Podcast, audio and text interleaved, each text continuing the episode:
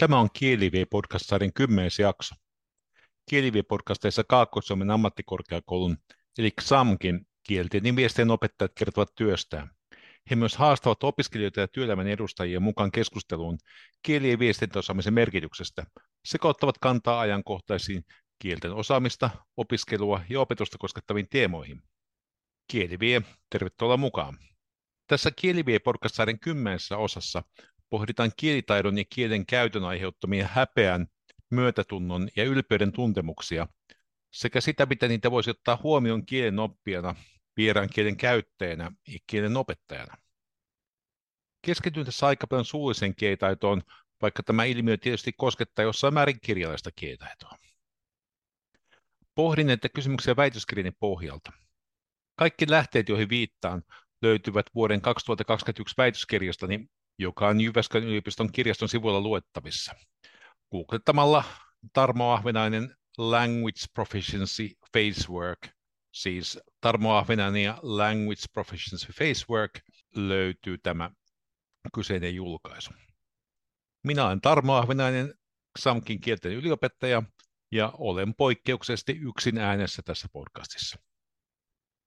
Haluan aloittaa tarinoinnin omakohtaisella kokemuksella Olin nuorena vastavalmistuneena englannin lehtorina työelämäjaksolla lasitehtaalla, Karhulan lasitehtaalla. Kaksi viikkoa kesti tällainen työelämäjakso ja tein siellä erilaisia asioita. Liittyi useamman taas jollain tavalla englannin kieleen, jota opetin se kauppaoppilaitoksessa. Yksi tehtävä, jonka sain, oli toimia tulkkina, kun irlantilainen konetoimittaja oli toimittamassa uutta lasivalmistukseen liittyvää konetta ja koulutti sitten suomalaisia asentajia. Se, mitä tässä tapahtui, oli, että ennen tätä koulutusjaksoa niin me käytiin tämän irlantilaisen kouluttajan kanssa läpi, että vähän, että mitä siinä koneessa on, erilaisia osia ja mitä ne tekee, että ymmärsin sitä koneen toimintaa. Minkälaista dokumentaatiota mulla ei ollut, eikä varsinkaan mitään suomenkielistä ollut olemassa. No sitten kun tämä koulutustaisuus tuli, eli sehän meni niin, että irlantilainen kouluttajana sanoi jotain lauseen paria ja minä käänsin ne suomeksi, paitsi että huomasin, että mullahan ei ole suomeksi niitä sanoja olemassa. En tiedä, mitä suomeksi ovat eri lasivalmistuskoneen osat. Ja usein mun tulkkaus päättyy siihen, että mä kävin kyselemään näitä asentajilta, että hei, millä nimellä te kutsutte tällaista osaa, mikä tämä nimi voisi olla. Ajattelin jotenkin, että koska olen englanninkielen asiantuntija, niin taivaasta tipahtaa minulle myös suomenkieliset lasivalmistuslaitteen nimet tämmöistä tilannetta varten, ja koska näin ei tapahtunut, niin mä olin, mä olin suorastaan pettynyt omaan suorituksen, ja ajattelin, että niin varmaan oli ne asentajatkin. Siinä vaiheessa, kun tämä mun työelämäjakso päättyi, mulla oli tehtaan johtajan kanssa lyhyt tapaaminen, tehtaanjohtaja antoi mulle palautetta yhdestä konkreettisesta asiasta erityisesti. Ja se oli se, että tässä tulkkaustilanteessa ne asentajat olivat erityisen iloisia siitä, että mä olin ottanut heidät mukaan miettimään, mitä nämä uuden lasin valmistuskoneen nimet mahtaisivat suomeksi olla. Tutkitaan tätä mun kokemusta kahden teoreettisen työkalun avulla. Toinen on kielitaitokasvot. Kielitaitokasvot on väitöskirjassa itse kehittämä käsite, joka tietysti perustuu sen kasvoteoriaan, jonka sosiologi Goffman on länsimaissa luonut. Ja sitten toinen on tämän kielitaitokasvojen pohjalla oleva kieli minä. Kasvothan on arkikielessä ehkä lähellä, lähellä käsitteitä imako tai maine. Ja mun omassa väitöstutkimuksessa ja tässä mun kielitaitojen kielitantokasvojen käsitteessä mä käytin sitten pohjana Helen Spencer Outin vuonna 2007 kasvojen käsitettä, ja mä määrittelin kielitaitokasvot semmoiseksi potentiaalisesti haavoittuvaksi kuvaksi itsestä, jonka muut tunnustavat kielenkäyttäjänä, tai vastaava kuva, jonka viestiä olettaa puhekumppanilla olevan itsestään kielen puhujana ja kielen käyttäjänä. Ja tässä on kaksi tärkeää asiaa. Yksi on se, että se on haavoittuva kuva, eli me ei koeta menettävämme kasvoja asioista, jotka ei ole meille itselle tärkeitä, eikä me koeta, että se on ympäristölle tärkeitä. Jos mä vaikkapa vanhempaan illassa pelaan jalkapalloa muiden lasten vanhempien kanssa, niin se, minkälaisen kuvan mä näen itsestäni jalkapallon hallitsijana, niin ei ole mulle itselleen mitenkään tärkeää. Mulla ei ole mitään kasvamenettämismahdollisuutta. Se ei ole osa sellaista haavoittuvaa kuvaa itsestä, jonka perusteella voisi menettää kasvon. Mutta tässä tilanteessa, kun mä tulkkasin asentajille koulutusta, mä olin, mun imago, mun imago, mun rooli oli englanninkielinen asiantuntija, ja kun mä en osannut kääntää niitä, niin kyllä mä koin kietaitokasvojen menetyksen näiden asentajien silmissä. Ja koin sen turhaan, koska he olivat kokeneet tilanteen aivan toisella tavalla. Kuten sanoin, nämä kasvot on lähellä arkikielen käsitteitä imago ja maine. Siinä mielessä nämä on vähän erilaiset kuin monet muut persoonaa koskevat käsitteet, jos ajatellaan sellaisia kuin vaikka identiteetti, minuus, minäkuva, toimijuus, itsetunto, minäpystyvyys. Nämä on sellaisia käsitteitä, jotka jossakin määrin ainakin pystyvät olemaan enemmän ihmisille itsenäisesti olemassa, riippumatta siitä palautteesta, mitä saavat muilta ihmisiltä. Mutta kasvot syntyvät vasta vuorovaikutuksessa muiden ihmisten kanssa. Mulla voi olla hyvä minäkuva itsestäni jossakin asiassa ja jonkun asian hallitsijana, niin kuin mulla oli ehkä, että englanninkielen tulkkina, ja vasta sitten, kun minä koin menettämään, koin, että se kuva ei pitänyt paikkaansa, mä en pystynyt pitämään yleistä kuvaa, mä koin menettäväni kasvoni. Mutta pidetään mielessä, että tämä kasvonmenetys oli turha, niin kuin usein saattaa olla, tai sitten ei oikeastaan tapahtunut, jos me ajatellaan niiden mun kuulijoiden kannalta. Tämä oli mun oma kuviteltu kasvanmenetys. No mihin tämä kietaito kasvotoive sitten perustuu? Ajatellaan, että me on tietynlaisia kasvotoiveita, eli me on tietynlainen kuva, mikä me halutaan antaa muille ihmisille itsestämme. Ja Schlenker ja Pontari on vuonna 2002 sanoin, että me tahdotaan antaa sellainen slightly polished, eli lievästi kiilotettu kuva muille itsestämme. Me ei, normaali ihminen ei tahdo esittää täysin jotain muuta, mitä on, mutta me, ei, me hiukan halutaan parantaa sitä omaa kuvaa muiden silmissä. Ja tämä koskee myös kielitaitoa. Se on sen takia, sitä voidaan pitää tämmöisen kielitaitokasvatoiveen pohjana. Dörnway on monipuolinen kielentutkija ja hän on esittänyt tämmöisen kieliminän jaottelua vuonna 2009 englanniksi siis L2, L2 self, eli L2 viittaa vieraan kielen osaamiseen, nimenomaan kieliminään vieraan kielen osaajana. Eli yksi on tällainen ihanteellinen kieliminä, millainen kielen osaaja haluaisin olla. Toinen on sitten tällainen todennäköinen kieliminä, millainen kielen osaaja tunnun olevan. Sitten on tällainen pelätty kieliminä, millainen kielen osaaja en halua olla. Millainen kielen osaaja haluan olla, riippuu osin vielä neljänneskieliminestä, eli millainen kienosaaja muiden mielestä minun tulisi olla. Niin sanottu ought to, L to self. Ja nyt jos mä ajatellaan tuota äskeistä tilannetta, missä mä tulkkasin niille asentajille, niin mulla on oikeastaan väärä käsitys siitä, mikä on tämä ought to, L to self, eli millainen kienosaaja muiden mielestä minun pitäisi olla. Mä oletin, että nämä asentajat haluaa, että multa tulee apteekin hyllyt, ne suomenkieliset lasivalmistuslaitteen nimet, kun itse asiassa he ovat iloisia siitä, he pääsevät itse neuvottelemaan siitä, millä nimellä he haluavat niitä koneenosia kutsua. Eli mun tämä ideal L to self, millainen kienosa haluaisin olla, se perustuu osittain virheellisen O to L to selfiin.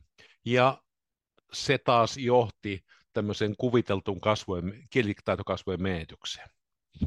Nämä koetut kielitaitokasvojen menetykset liittyy usein siihen, että on ristiriita tämän ideal to selfin eikä tämän, sen kieliminän välillä, mikä me haluttaisiin olla, ja sitten se, mikä me tunnutaan olevan siinä tilanteessa, se mihin me pystytään. Joskus tietysti voi olla semmoisiakin, että me omasta mielestämme pystytään johonkin ihan hyvin, mutta me saadaan ympäristöstä semmoisia reaktioita, mitkä saa meidät tuntemaan kasvojen menetystä. Mä olin Ahvenanmaalla lomalla ja ravintolassa käytiin tietysti tarjoilijan kanssa keskustelua ruotsiksi, ja tämmöisessä tilanteessa Ahvenanmaa tietysti se ruotsi on se oletusarvo. Ja kun tuli yksi tarjoilijan sanoma fraasi, jota en ymmärtänyt ensimmäisellä kertaa, jouduin kysymään sitä, tarjoilija vaihtoi heti englanniksi. Mun oli omasta mielestä riittävä kielitaito, mutta tarjoilijan mielestä ei. Ja tämä vahvemman kielen puhujan tekemä niin sanottu koodinvaihdos, eli kielenvaihdos, on hyvin voimakas kasvojukkaava ele. Sehän sisältää sen viestin, että en halua yrittää viestiä kanssasi, koska puhut noin huonosti kieltäni. Siinä voi olla sellainen ihan hyvää tarkoittava asia taustalla, että autan sinua vaihtamalla kieltä, koska kieltä ei tosiaan ole tarpeeksi hyvä, että selviäisi tästä, mutta siinä on kuitenkin se arvottava elementti, että kielenvaihdos tehdään sen takia, että se on kieltä tosiaan tarpeeksi hyvä tähän. Me voidaan tulkita hyvinkin eri tavalla sitä, mitä tapahtuu jossain viestitilanteessa. Mun väitöskirja-aineistossa oli sellainen tapaus, jossa kolme opiskelijaa, kaksi suomalaista ja yksi saksalainen, puhuivat keskenään englantia. Heillä oli tällainen heidän rakennustekniikan opintoihin liittyvä rakennuksen inventointi meneillään, he oli piirtämässä siitä kuvaa. Mä videoin tätä heidän toimintaansa, ja sitten myöhemmin haastattelin heitä siitä, että mitä siinä on tapahtunut. Mä näytin heille videokatkelmia, missä he näkivät itsensä puhuvan. Ja tässä oli kaksi suomalaista ja yksi saksalainen opiskelija, ja heillä oli erimielisyyttä siitä, että miten piirustukseen pitäisi yksi torni piirtää, ja mitkä asiat on samassa linjassa ja mitkä on eri linjassa. Suvi oli se, joka piirsi sitä kuvaa, ja Monika ei ollut tyytyväinen Suvin piirustukseen. Ja sitten siinä oli Heikki, joka katsoi tilannetta vähän sivumalta. Välillä käytiin aika pitkä keskustelu siitä, että miten Monika haluaa Suvin sitä, sitä piirusta muuttavan. Ja kun me jälkeenpäin haastattelin kaikki kolme, niin heillä oli hyvin erilaisia käsityksiä siitä, mitä oli tapahtunut. Heillä oli ensinnäkin erilainen käsitys siitä, että oliko tämä vaikea tilanne vai ei. Monika ja Suvi oli molemmat sitä mieltä, että tämä oli aika tiukka tilanne.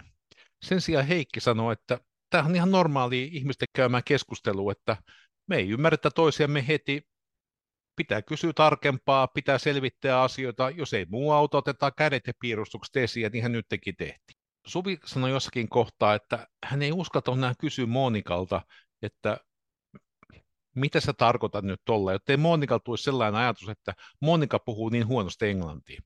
Suvi siis suojeli tässä tilanteessa Monikan kielitaitokasvoja. Hän oli valmis niin hylkäämään tavallaan tämmöiset viestinnälliset tavoitteet sen takia, ettei hän loukkaa Monikaa. Monikan haastattelu osoitti, että Suvin hienotunteus oli ihan turhaa, koska Monika ei pitänyt itseään eikä omaa kielitaitoa millään tavalla syypäänä heidän ymmärtämisen puutteeseen, vaan hän oli sitä mieltä, että se johtui Suvin huonosta kielitaidosta. No, meillä on siis eri tavalla paksu nahka tilanteessa, eli Suvi oikeastaan turhaa varjeli Monikan kielitaitokasvoja. Monika oli muutenkin sellainen tyyppi, että hän ei hirveästi niin taas, niin toisten kielitaitokasvoja huomioinut, että kyllä hän niitä merkityksiä selvitteli aika reippaasti. Ja sitten meillä oli havaittavasti erilainen käsitys viestinnästä. Heikille ei tällainen merkitysneuvottelu ole mikään kasvojen uhka, se on osa normaalia viestintää, kun taas Suvi ja Monika koki sen haastavan tilanteen. O'Keefe on vuonna 1988 kuvannut tämmöistä keskustelun logiikkaa semmoisella termillä kuin expressive logic ja rhetorical logic. Suvi ohjasi tietyllä tavalla tällainen rhetorical logic, jossa otetaan huomioon sen puhekumppanin kasvot. Ja Monika loi taas tämän expressive logic, jossa yritetään saada asia hoidettua ihan riippumatta siitä, että loukkaako se jonkun tunteita tai uhkaako se jonkun, uhkaako se jonkun kasvoja. Sitten ihmiset on eri tavalla paksu nahka, eli eri ihmiset pystyy olemaan eri tavalla arvostelun kohteena silloin, kun heillä on joku sellainen taito, mitä he joutuu julkisesti näyttämään, ja jossa he kokevat, että he ovat hirveän hyviä. Jotku, jotku ei siitä välitä, jotku, jollekin se on hirveän tiukka paikka. Sen lisäksi tietysti jokaisella ihmisellä se konteksti määrittelee jonkun verran, ja se oma rooli, onko se kasvojukka vai vai ei niin kuin luokkatilanteessa se opettajan auktoriteettiasema tuo tietyn roolin siihen, että me ehkä aika reippaasti sitten uskalletaan toimia siinä tilanteessa, vaikka me oltaisiin oman kielitaidon äärirajoilla, kun me tiedetään, että suurin osa opiskelijoista ei ole ehkä samalla tasolla, mutta kyllä mäkin koen luokkatilanteessa joskus tämmöistä kielitaitokasvojen menetystä, kun mulla on senior moment, että opiskelija kysyy jotakin täysin jokapäiväistä sanaa ja mä en muista mikä se on. Vaikka en ole sitä mieltä enää, että opettaa rooli on olla kävelevä sanakirja, niin siitä huolimatta mä koen hieman niin kuin uskottavuuden menetystä, jos yhtäkkiä mä en muista mikä on kirahvi englanniksi tai jotain muuta.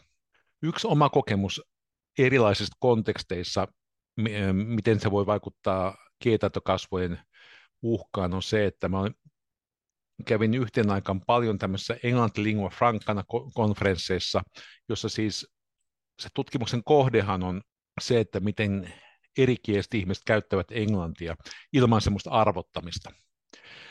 Sitten mä olin jossakin vaiheessa, mä olin Englannissa Lancasterissa ja mä olin siellä puhumassa omasta tutkimuksestani ja siinä on kaksi konferenssia peräkkäin ja se ensimmäinen oli, mä kuvittelin, että se on niin hyvin tällainen kansainvälinen konferenssi ja se loppujen lopuksi oli äärimmäisen brittiläinen ja mulla tuli sellainen jotenkin tietynlainen olo siinä konferenssissa, että minä en ole tarpeeksi hyvä, minä olen tarpeeksi brittiläinen ää, tänne.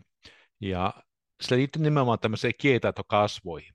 Ja tämä oli niin kuin silleen jännä, että mä olen niin kuin periaatteessa kuitenkin englanti lingua franca-tutkijana sitä mieltä, että jokaisen on oikeus puhua englantia maailmankieltä niin kuin itse haluaa, eli syntyperäisyys ei ole mikään mittari, mutta siinä kontekstissa niin se ikään kuin se tunne ajoi tämän järjen ja minun poliittisen, poliittisen kantani yli. Pari päivää myöhemmin alkoi se konferenssin toinen osa, mikä oli oikeastaan niin kuin erillinen konferenssi, jossa tämä mun oma esityskin oli. Ja siellä tilanne oli taas täysin toinen, eli se oli aidosti kansainvälinen konferenssi, mutta tämä niin kuin kielitaitokasvojen, koettu kielitaitokasvojen uhka niin sula, suli ihan täysin. Moni ihminen on myös sanonut, että se muuttuu iän myötä, kun tulee vanhemmaksi, kun tulee enemmän kokemusta, on itselleen armollisempi. Toki myös saa itseluottamusta varmaan siitä käytöstä, mutta ymmärtää sen, että ei stressaa ikään kuin turhista kielenkäytön osa-alueista tai mahdollista puutteista. Sitten se käyttökontekstikin voi muuttua. Mä olin joskus, kun Pietarissa vielä puhuttiin vähemmän englantia, pietarilaisen rockklubin ovella kollegani kanssa. Mä yritin käydä ovimiehen kanssa keskustelua venäjäksi, ja ovimies vastasi mulle jatkuvasti englanniksi. Ja me käytiin pitkä keskustelu niin, että mä puhuin väkisin venäjää. Mä ajattelin, että mä oon oikeus asiakkaana päättää, mitä kieltä puhun, ja ovimies vastasi mulle koko ajan englanniksi. Ja minusta tämä oli häpeällistä, koska ikään kuin tässä oli taas tämä kielenvaihtotilanne, että minun venäjä on hänen tarpeeksi hyvää, ja sitten tässä nyt jos tämä yleisö, mulla oli kollega mukaan, että tämä kollega ei ollut Venäjän opettaja, hän oli, ää, mä niin kuin ajattelin, että mu, mä koen kasvojen menetystä, että mä en ole niin uskottava venäjän asiantuntija, jos portsarikin käy puhumaan mukaan englantia. Minkä takia tämä portsari puhuu mulle englantia, sehän saattoi olla heillekin tietynlainen imakokysymys. Hän halusi ehkä paremmin palvella ulkomaalaisia asiakkaita, jos hän tunnisi meitä ulkomaalaiseksi, ja siinä, siinä saattoi olla englanninkielen käytön prestiisi myöhemmin mä oon tullut tälle immuuniksi, että mä puhun venäjää ja mulle vastaa englanniksi, se, koska se käy aina vaan useammin, on käynyt Pietarissa. No me puhun ajasta ennen, ennen sotaa, jolloin vielä tuli Pietarissa käytyä. Eli aina vaan enemmän tuli tilanteita, joissa myös palveltiin englanniksi automaattisesti, koska Pietarissa on aina vaan enemmän ihmisiä palveluammatissa, jotka osas suhteellisen hyvin englantia.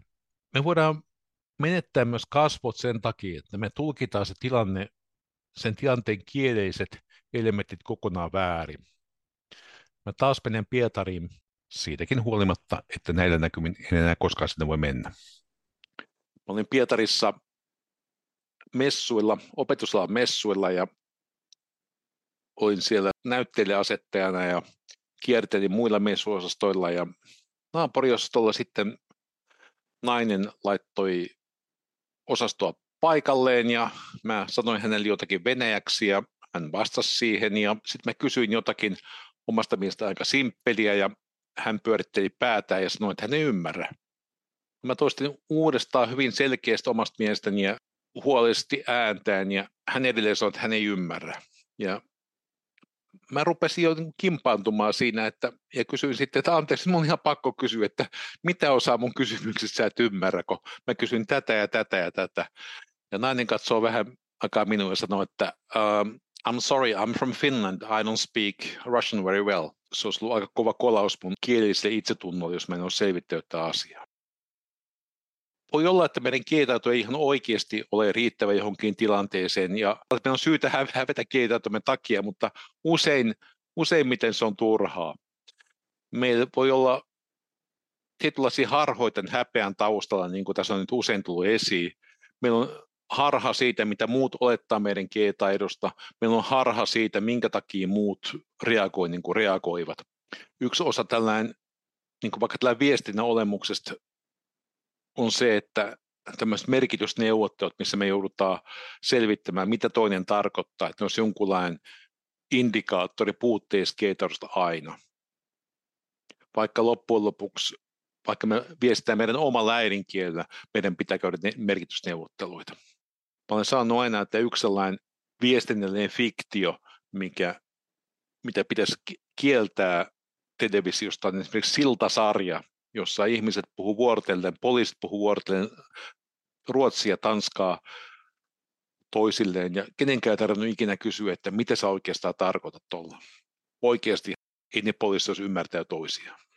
Me ollaan joskus itsellemme vieraassa kielessä ankarampia kuin omalla äidinkielellä puhuessa. Ja me asetetaan kielitaidon rajat eri kohtaan. Jos me ajatellaan, että mikä on kielitaitoa ja mikä on niin tietoa maailmasta, niin mikä on niiden raja, voi meidän mies mennä eri kohdalla äidinkielessä ja vieraskielessä. Tarvitsin semmoista esinettä tuon ilmalämpöpumpun putkien suojamiseen tuonne katon anteeksi, seinälle. Ja mä tiesin, että semmoista on olemassa, ja mä tiesin, että miltä se näyttää, mutta mä en tiennyt sen nimeä. Se on loppujen lopuksi nimeltään asennuskanava. Mutta mä jouduin menemään rautakauppaa niin, että mä jouduin selittämään sen, että miltä se näyttää ja mihin, mihin se käytetään. Ja ei, en mä ollut koskaan kuullut varmaan nimeä asennuskanava. Mutta mä en koskaan ajattele sitä, että koska mä en tiennyt sanaa asennuskanava, että se on mun jotenkin puute mun suomenkeen taidossa. Mutta sen sijaan, jos tämä sama olisi tapahtunut ulkomailla, ja mä en olisi tiennyt asennuskanavan nimeä englanniksi, niin mä olisin kokenut sen ehkä puutteeksi, että mä en se on puute mun kielitaidossa, mä en osaa tätä sanaa. Sitten meillä voi olla harhasi kuvi myös kielitaidon olemuksesta. Esimerkiksi just tässä mun väitöstutkimuksen materiaalissa, kun meillä oli äsken ne kolme puhujaa, Heikki, Suvi ja Monika, ja tämä Suvi, joka kovasti hätääntyi siitä, että jos hän kysyy kovasti Monikalta, mitä Monika tarkoitti, niin Monika voisi loukkaantua siitä, että hänen kielitaito ei ole kovin hyvä. Tässä on ehkä taustalla se, että Sovi oli myös huolissaan omasta kielitaidosta ja hän oli hyvin, hyvin ahdistuu siitä, että puhuko hän oikein ja mitä hän ymmärretään. Ja hänellä oli nimenomaan sellainen käsitys, jos hän ääntää kovasti väärin, sitä ei pysty ymmärtämään, mikä totta kai voi pitää paikkansa, mutta tavallaan, että se asia ei ole selvitettävissä millään lailla. Ja sitten voi olla sellainen ajatus Englannissa, että jos mä puhun äänä niin kuin syntyperäiset, niin minua ei ymmärretä. Jokainen, joka on käynyt Glasgowssa, tietää, että kaikkien syntyperäisten ääntäminen ole kovin helposti ymmärrettävää. Se syntyperäisyysharha on, että asiat hoituu aina, jos me tehdään niin kuin syntyperäiset. Joskus jo kauan aikaa sitten esimerkiksi Korean Airlines vaihtoi brittiläisen muonnan toimittajan ranskalaiseen sen takia, että heidän mielestä oli helpompi kommunikoida englanniksi ranskalaisten kuin britteisten kanssa. Eli ihan tämmöisten niin bisnessyistäkin niin ei, ei syntyperäisyys ole mikään avain onne. Sitten me voidaan tehdä muiden reaktioista vääränlaisia johtopäätöksiä. Mun lisensettitutkimuksen aikana oli se tapaus. Mulla oli siinäkin ihmisiä, jotka keskustelivat keskenään ja mä haastattelin jälkeenpäin. Ja siinä oli kaksi keskustelijaa, joista toinen rypisti otsansa jossain vaiheessa. Ja se aiheutti sen, että se toinen keskustelija rupesi selittämään ja avaamaan jotain käsitettä siinä kohtaa, koska hän oli tulkinnut, että se toinen ei ymmärrä. Haastattelussa selvisi, että se, minkä takia tämä kyseinen ihminen ry- rypisti otsaansa, se oli se, että tämä ihminen tiesi, että hän joutuu kirjoittamaan sen toisen ihmisen käyttämän sanan, ja hän yritti muistella, että mikä on sen kirjoitusasu, mutta se sana oli hänelle kyllä aivan tuttu ja ymmärrettävä. Meillä on myös muiden odotuksista, niin kuin oli puhetta, niin tämmöisiä harhaisia kuvia, niin kuin minulla niistä lasitehtävän asentajista. Mun väitöstutkimuksessa oli tämä sama Suvi yhdessä toisen, toisessa tilanteessa. Hän joutui suuremmalle porukalle selittämään, että mikä on heidän harjoitustyön aihe, kun he inventoivat sitä rakennusta. Ja Suvi kommentoi jälkeenpäin että hänen tehtävänantoaan, jonka hän, hän siis väitti opettajan tehtävänannon muille, että hän oli hyvin ahdistunut, hän ei löytänyt sanoja, hän joutui hakemaan sanoja jonkun verran, se ei hänestä niin mitenkään mennyt sujuvasti. Siinä samassa tilanteessa oli Suvin opiskelukaveri Teemu, ja me katsottiin se videopätkä, missä Suvi seittää, tämän, Suvi seittää tehtävänannon. Ja Teemun ensimmäinen spontaani kom- kommentti oli, että Suvi aika hyvin hallitsi tämän homman. Se, mikä Suvillinen näyttäytyi sanojen hakemisena, epävarmuutena, katkonaisena puheena, oli kokonaisuutena kuitenkin Teemulle sen homman hyvin hallintaa. Jos me mietitään sitten pedagogiikkaa, kielen opetusta, millainen kielitietoisuus voisi tukea oppijaa, miten oppija voisi saada realistin kieli minä. Mitä sellaisia aktiviteetteja kielenopetuksessa meillä voisi olla, jotka tekevät oppijan kielitaitokasvoista vähemmän haavoittuvat, kasvattaisivat kovaa nahkaa pikkuhiljaa kielitaitokasvoihin. Ja toisaalta, miten voimme ohjata oppia ottamaan muiden kielitaitokasvot huomioon oikealla tavalla, olematta kuitenkaan ylivarovaisia toisen kasvojen varjelussa. Tähän ei ole varmaan mitään selkeää reseptiä kellään olemassa. Mä voin kertoa joitakin ajatuksia asian ympäriltä. Mä itse käytän englannin kursseja semmoista systeemiä, että mä yritän altistaa oppijoita vähän kerrallaan siihen, että he puhuvat julkisesti englantia. Ja me tehdään englannin kursseilla pienryhmissä seminaariesityksiä, joissa heidän pitää viisi minuuttia puhua kahdelle tai kolmelle ihmiselle pöydän ympärillä.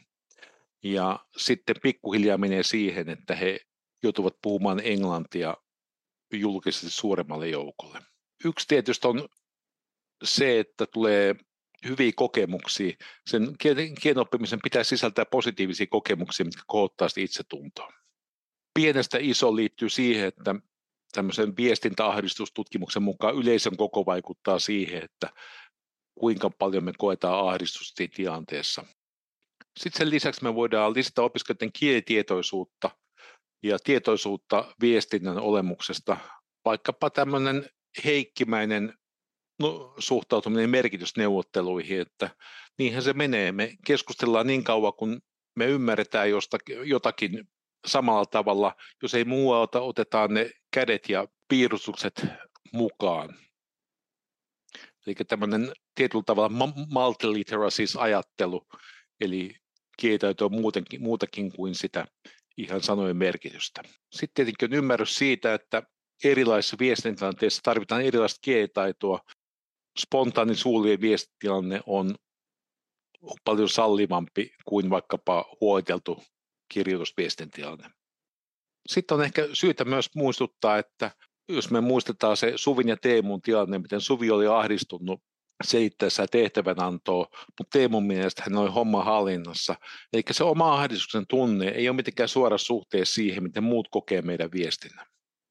Sitä mä en tiedä, miten opiskelija se voi opettaa, mutta tietyllä tavalla niiden omien tunteiden hyväksyminen silloinkin, kun ne on täysin irrationaalisia. Mä Lancasterissa tiesin, että mun ei tarvitse puhua englantia niin kuin britit, ja silti mä koin alemmuuden tuntoa siihen tilanteessa. Se oli täysin mun periaatteiden vastainen tunne, mutta en mä sille mitään voinut. Omat negatiiviset tunteet on syytä hyväksyä. Sitten on tietysti kaikenlaisia keinoja, kun puhutaan toisen kieltä kasvojen suojelusta. No yksi on ainakin se, että jos ajatellaan joka päivästä viestintää, niin se, että kunnioitetaan toisen tekemään kielivalinta, jos on mahdollista. Erityisesti jos, jos on tilanne se, että se on oma vahvempi kieli. Eli ei, ei ruveta puhumaan englantia ihmiselle, joka rupeaa puhumaan meille suomea, vaikka me huomataan, että hänen suomen kielen taito ei ole täysin sujuva. Sitten merkitysneuvotteluita voi tehdä monella tavalla, vaikka me niin tajutta se, että siinä on joku kielellinen asia siinä väärinymmärryksessä tai ymmärryksen puutteessa, niin se selventävä kysymys, senhän voi naamioida joksikin muuksi, sisältökysymykseksi, kuulemisongelmaksi. Sitten on erilaisia viestintästrategioita, miten voi, millä voi varmistaa yhteisymmärryksen, tehdä tiivistyksen toisen puheesta, varmistaa ymmärtämistä toistamalla toisen sanominen ja niin poispäin. Ja yksi strategia tietysti, mitä me käytetään aina välillä silloin, kun ei ole väliä ymmärtääkö vai ei, on, että me teeskennellään ymmärtämistä. Mutta sitten on syytä olla hyvin kriittinen sen suhteen, että kuinka hyvä viestistrategia tämä ymmärtämisen teeskentely on ja missä tilanteessa se on mahdollinen. Tämmöisistä viestistrategioista, jos olette kiinnostuneet lukemaan enemmän, niin mä oon tehnyt niistä aikanaan lisensiaatitutkimuksen. Se löytyy googlaamalla Tarmo Ahvenainen ja Problem Solving Mechanisms. Koko nimi on Problem Solving Mechanisms in Information Exchange Dialogues with English as a Lingua Franca.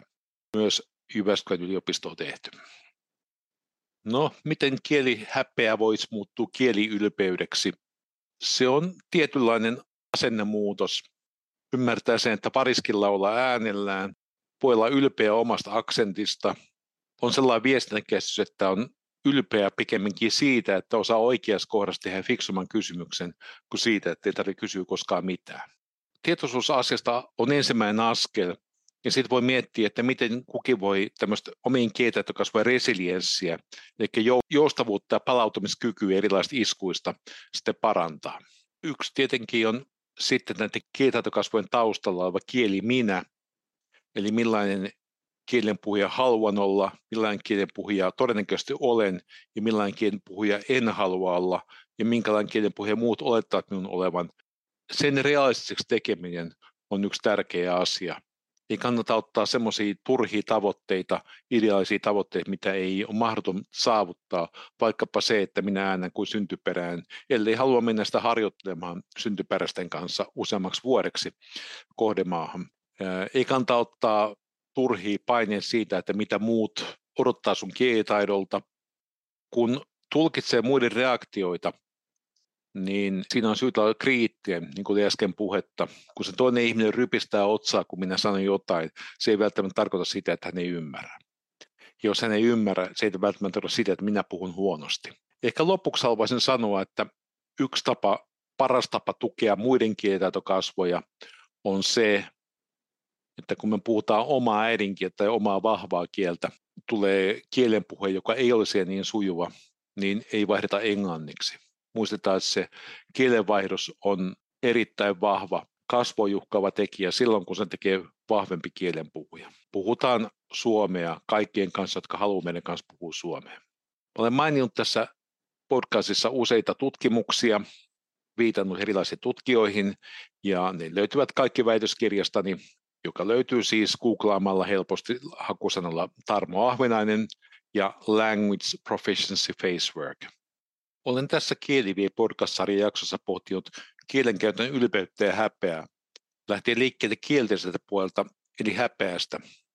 Olemme tarkastaneet erilaisia kielenkäyttötilanteita, joissa asiat tulee esiin, sekä pohtineet ka- asia kahden teoreettisen käsitteen, kielitaito kasvoin ja kieliminän kannalta.